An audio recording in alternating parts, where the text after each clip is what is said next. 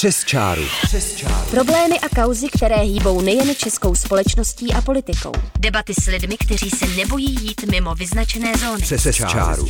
Přes čáru na rádiu Wave. Tisíce z nás tráví podstatnou část života v interiérech, doma, ve školách, v kancelářích. Jak se to podepisuje na našem zdraví? Dokážeme se bránit proti azbestu? Jaká zdravotní rizika přináší klimatizace nebo toxické znečištění? A kde všude ho najdeme?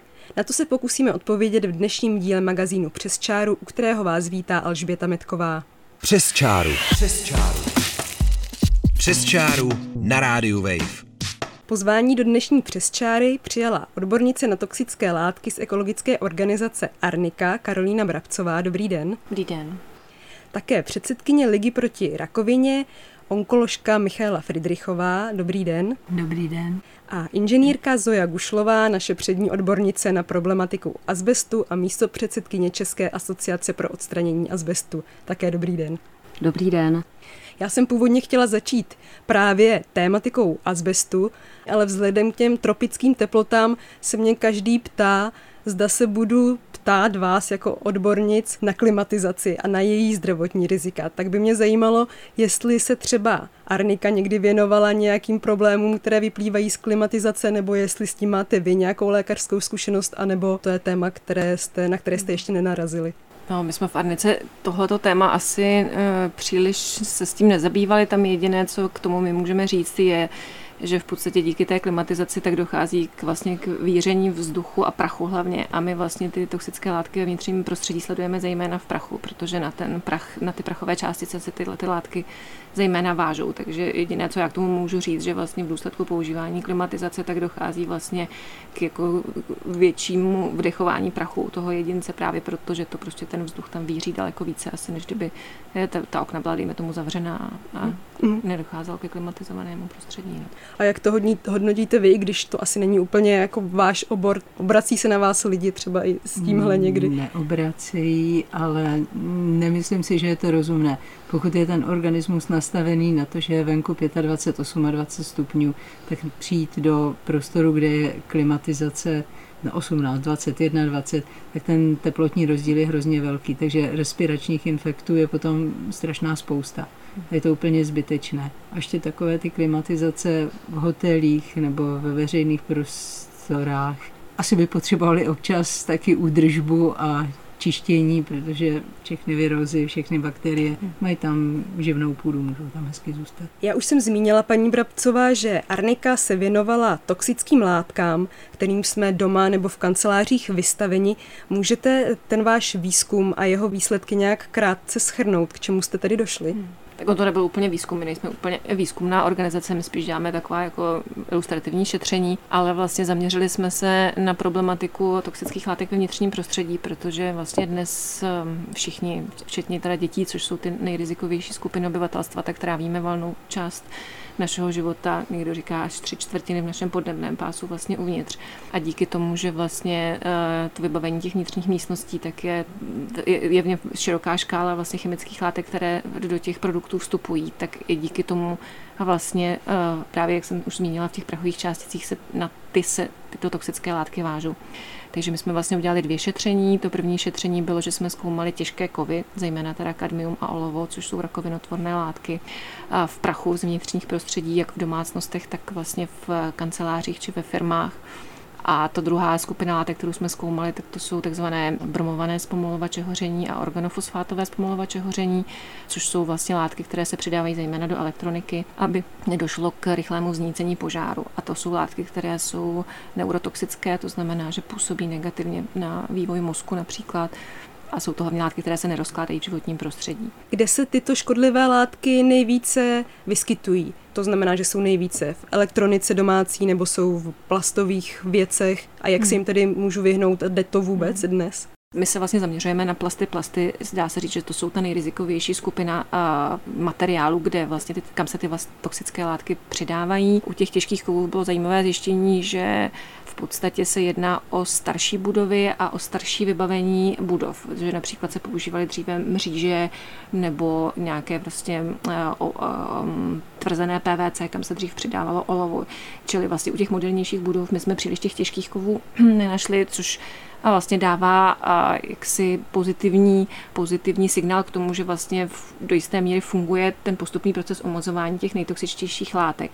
Ale u toho druhého šetření vlastně, tak tam jsme ty bromované či organofosfátové zpomalovače našli také jsou postupně zakazovány, ale tam vlastně mm, došlo k tomu, že díky velkému tlaku na recyklaci plastů, zejména právě plastů třeba z elektroniky či z automobilů, tak došlo k tomu, že se tyhle ty materiály znova používají, že se dostávají do širokého škály spotřebního zboží. Čili my je dneska vlastně kupujeme znova zpátky, dejme tomu, my jsme to našli v hřebenech nebo v hračkách, v místech, kde by to vlastně vůbec nemělo být. A zase se ty látky uvolňují nějakým způsobem do prostředí tím, že se třeba zahřívají ty, ta elektronika, nebo že ty děti to prostě mají, mají v rukou, oni se vstřebávají i normálně dotykem. To bylo asi to základní zjištění. Vy jste zmínila, že ty látky jsou karcinogenní, nebo minimálně některé.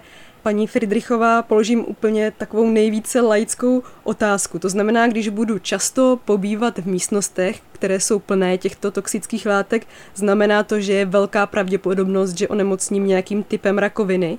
A jaké, jaké typy rakoviny tyhle látky třeba nejčastěji způsobují?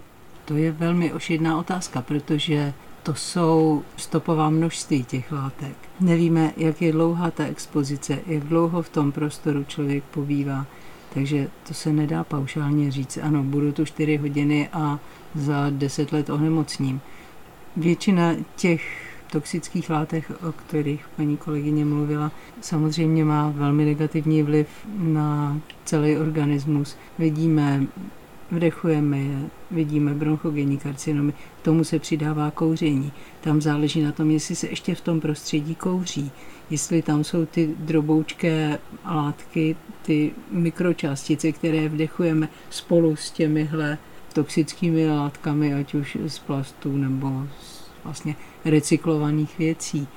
Můžou to být převážně takovéto věci, bronchogenní karcinomy, Říká onkoložka a předsedkyně Ligy proti rakovině paní Michaela Friedrichová, která je dnešní hostkou magazínu Přes čáru spolu s Karolínou Brabcovou z Arniky a se Zojou Gušlovou, místo předsedkyní České asociace pro odstranění azbestu a v naší debatě budeme pokračovat zase za chvíli na rádiu Wave. Teď se dostaneme konečně k azbestu.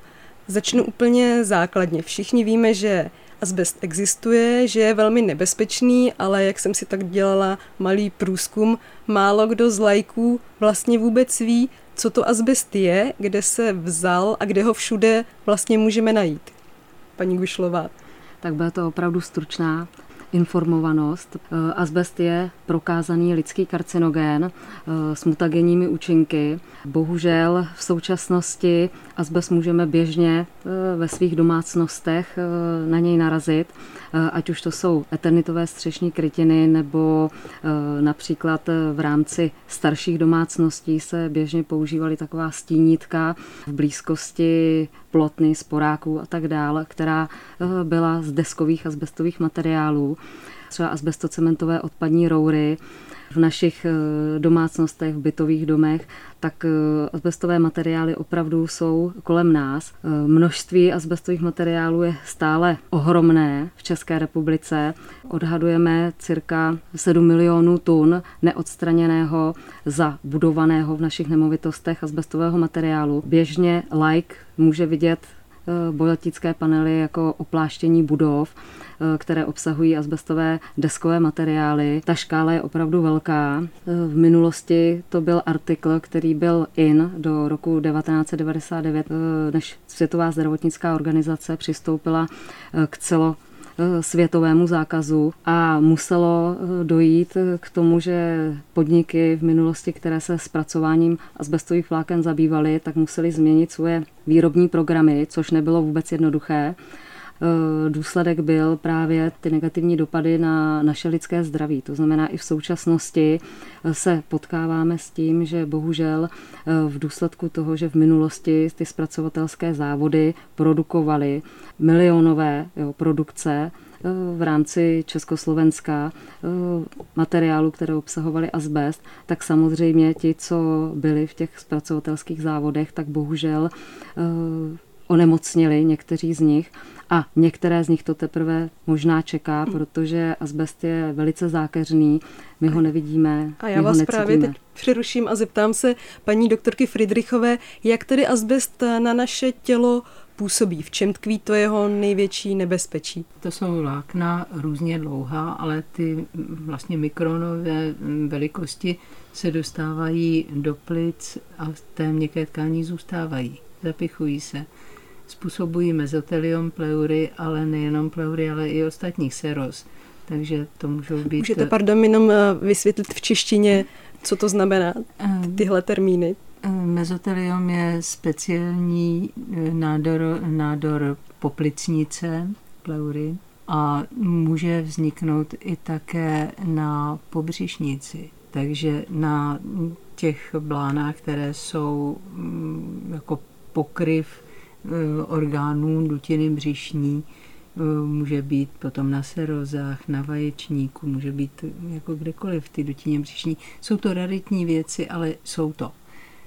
Na té pleuře to je mnohem častější. Potřeba vědět, že to takhle existuje. Problém je, že osinek je skvělý materiál, který je ohnivzdorný, odolává kyselinám, odolává hydroxidům, zásadám, takže není prakticky zničitelný, je nehořlavý a z toho organismu ho nemáte jak vyplavit. Co já mám vlastně jako občan dělat, když si třeba myslím, že v mém domě je asbest, nebo když si třeba pronajmu nějakou starší kancelářskou budovu a mám podezření, že tam je asbest, nebo jsem úřednice, která má na starosti, dejme tomu, školství někde na kraji nebo na městě, jak mám postupovat, abych tedy správně toho asbestu v těch nemovitostech se zbavila, paní Gušlova? Bohužel v České republice eh, ta znalost, jak správně řešit odstraňování asbestové zátěže, tak je minimální a je minimální i u těch odborných firm, které se přímo sanací asbestu zabývají. Sanační firmy kolikrát řeknou o sobě, že jsou sanační ale v podstatě nemají ani živnost vázanou na podnikání v oblasti nakládání s nebezpečnými odpady a práci nejenom, že nerozumí, ale nemají ani technické vybavení.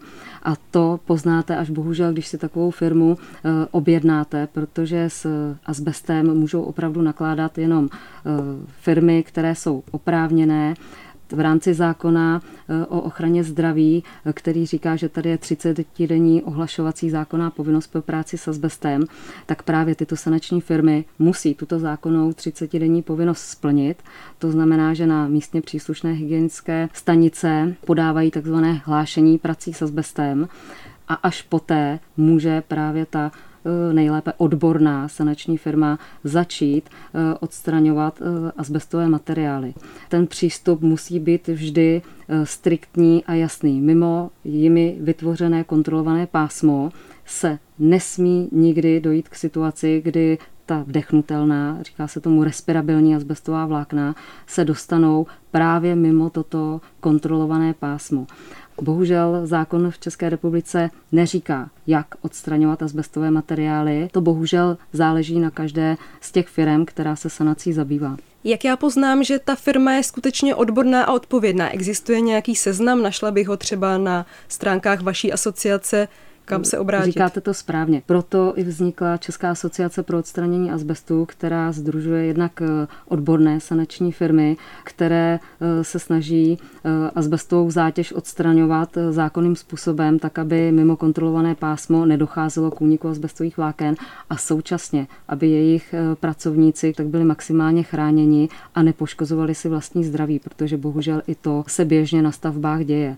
Říká Zoja Gušlová, která je spolu s Michálou Friedrichovou a Karolínou Brabcovou hostkou dnešní Přesčáry, kde se věnujeme znečištění, kterému jsme vystaveni v domácnostech i kancelářích.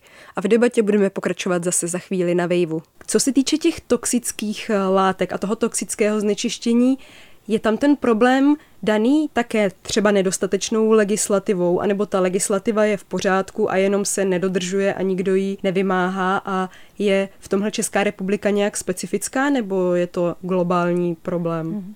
Tady je nutno říci, že vlastně problém těch toxických látek je poměrně nový, neustále se vlastně vyvíjí, jak už jsem říkala, a ta legislativa v současné chvíli jde trošičku jiným směrem, čili ona nechce příliš vlastně kontrolovat a toto vnitřní prostředí, protože v podstatě to neřeší tu příčinu.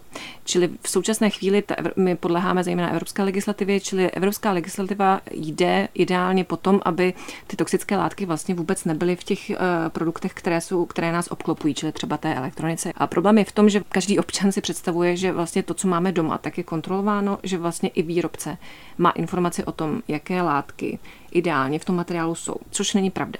Na, na náš trh se vlastně dostává obrovské množství nových a nových látek, u nichž vlastně velmi často nevíme vůbec, jaké zdravotní dopady uh, mohou mít.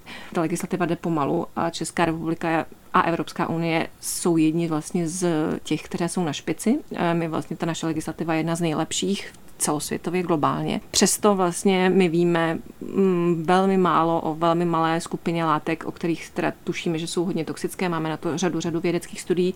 Přesto vlastně to množství látek, které jsou dneska zakázány, tak je řádově do stovky, 150 těch látek na trhu jsou tisíce, desetitisíce, možná i více. Jo? Čili vidíte, že vlastně ta legislativa jde hrozně pomalu a tady vstupuje vlastně nová, jak bych řekla, nová filozofie, kdy vlastně my bychom chtěli, aby ten výrobce vlastně nejdříve dokázal státním kontrolním or- or- orgánům, že ta látka je bezpečná a pak teprve by měl dostat povolení, že může být puštěn na trh. Ve zkratce, paní Gušlová, je Česká republika, co se týče legislativy a vůbec nakládání s asbestem, nějak na tom výjimečně špatně nebo dobře, jak jsme na tom ve srovnání s Evropou. Já vím, že jste v nedávném rozhovoru pro Lidové noviny udávala, že například Polsko je na tom lépe. Polsko je minimálně na tom lépe, protože mají celonárodní odazbestovací program schválený polskou vládou a za EU peníze eh, odstraňují už od roku 2009 až do roku 2032 a v tomto směru jsou opravdu o velký kus dopředu a po právu je Evropská unie chválí. A Poláci jsou důkazem toho, že když se chce, tak to opravdu jde. A musím říct, že klobouk dolů, protože eh, to, co jsme měli možnost jako asociace vidět, tak eh, si velice vážíme jejich spolupráce a možnosti i se seznámit přímo podrobně s tím, jakým způsobem to dokázali řešit. Na závěr mám na vás, paní Friedrichová, takovou obecnější otázku. Vy se věnujete problematice rakoviny už dlouho. Mě by zajímalo, jestli v posledních desetiletích došlo k nějakému vývoji, co se týče četnosti různých typů rakoviny. Že třeba víme, že před 50 nebo před 30 lety byla největším problémem ta a ta rakovina nebo ten a typ onemocnění. Teď je to třeba něco jiného a jestli existují nějaké studie, které by to dávaly do souvislosti právě s životním prostředím a nebo s naším životním stylem. Tak zase je to strašně široká otázka.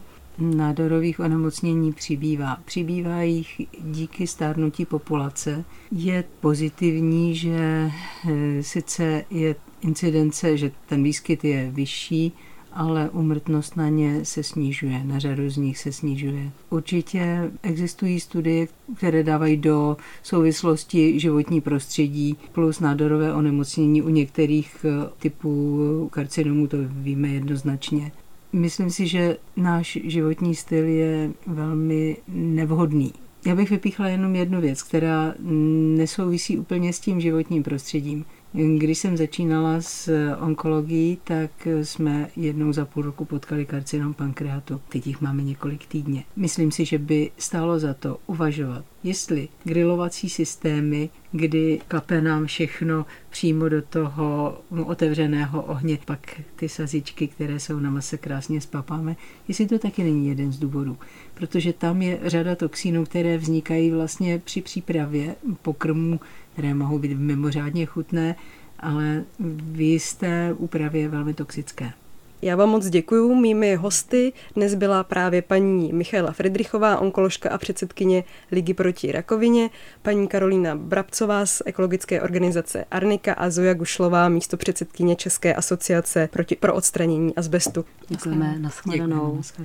A další díl magazínu Přes čáru můžete poslouchat v pondělí od pěti hodin. Najdete nás také na webu wave.cz a můžete nás najít také v podcastech. Od mikrofonu Rádia Wave se loučí Alžběta Metková. Přes čáru. Přes čáru. Problémy a kauzy, které hýbou nejen českou společností a politikou. Debaty s lidmi, kteří se nebojí jít mimo vyznačené zóny. Přes, Přes čáru. Poslouchejte magazín Přes čáru. Každé pondělí po 17. hodině na rádiu Wave.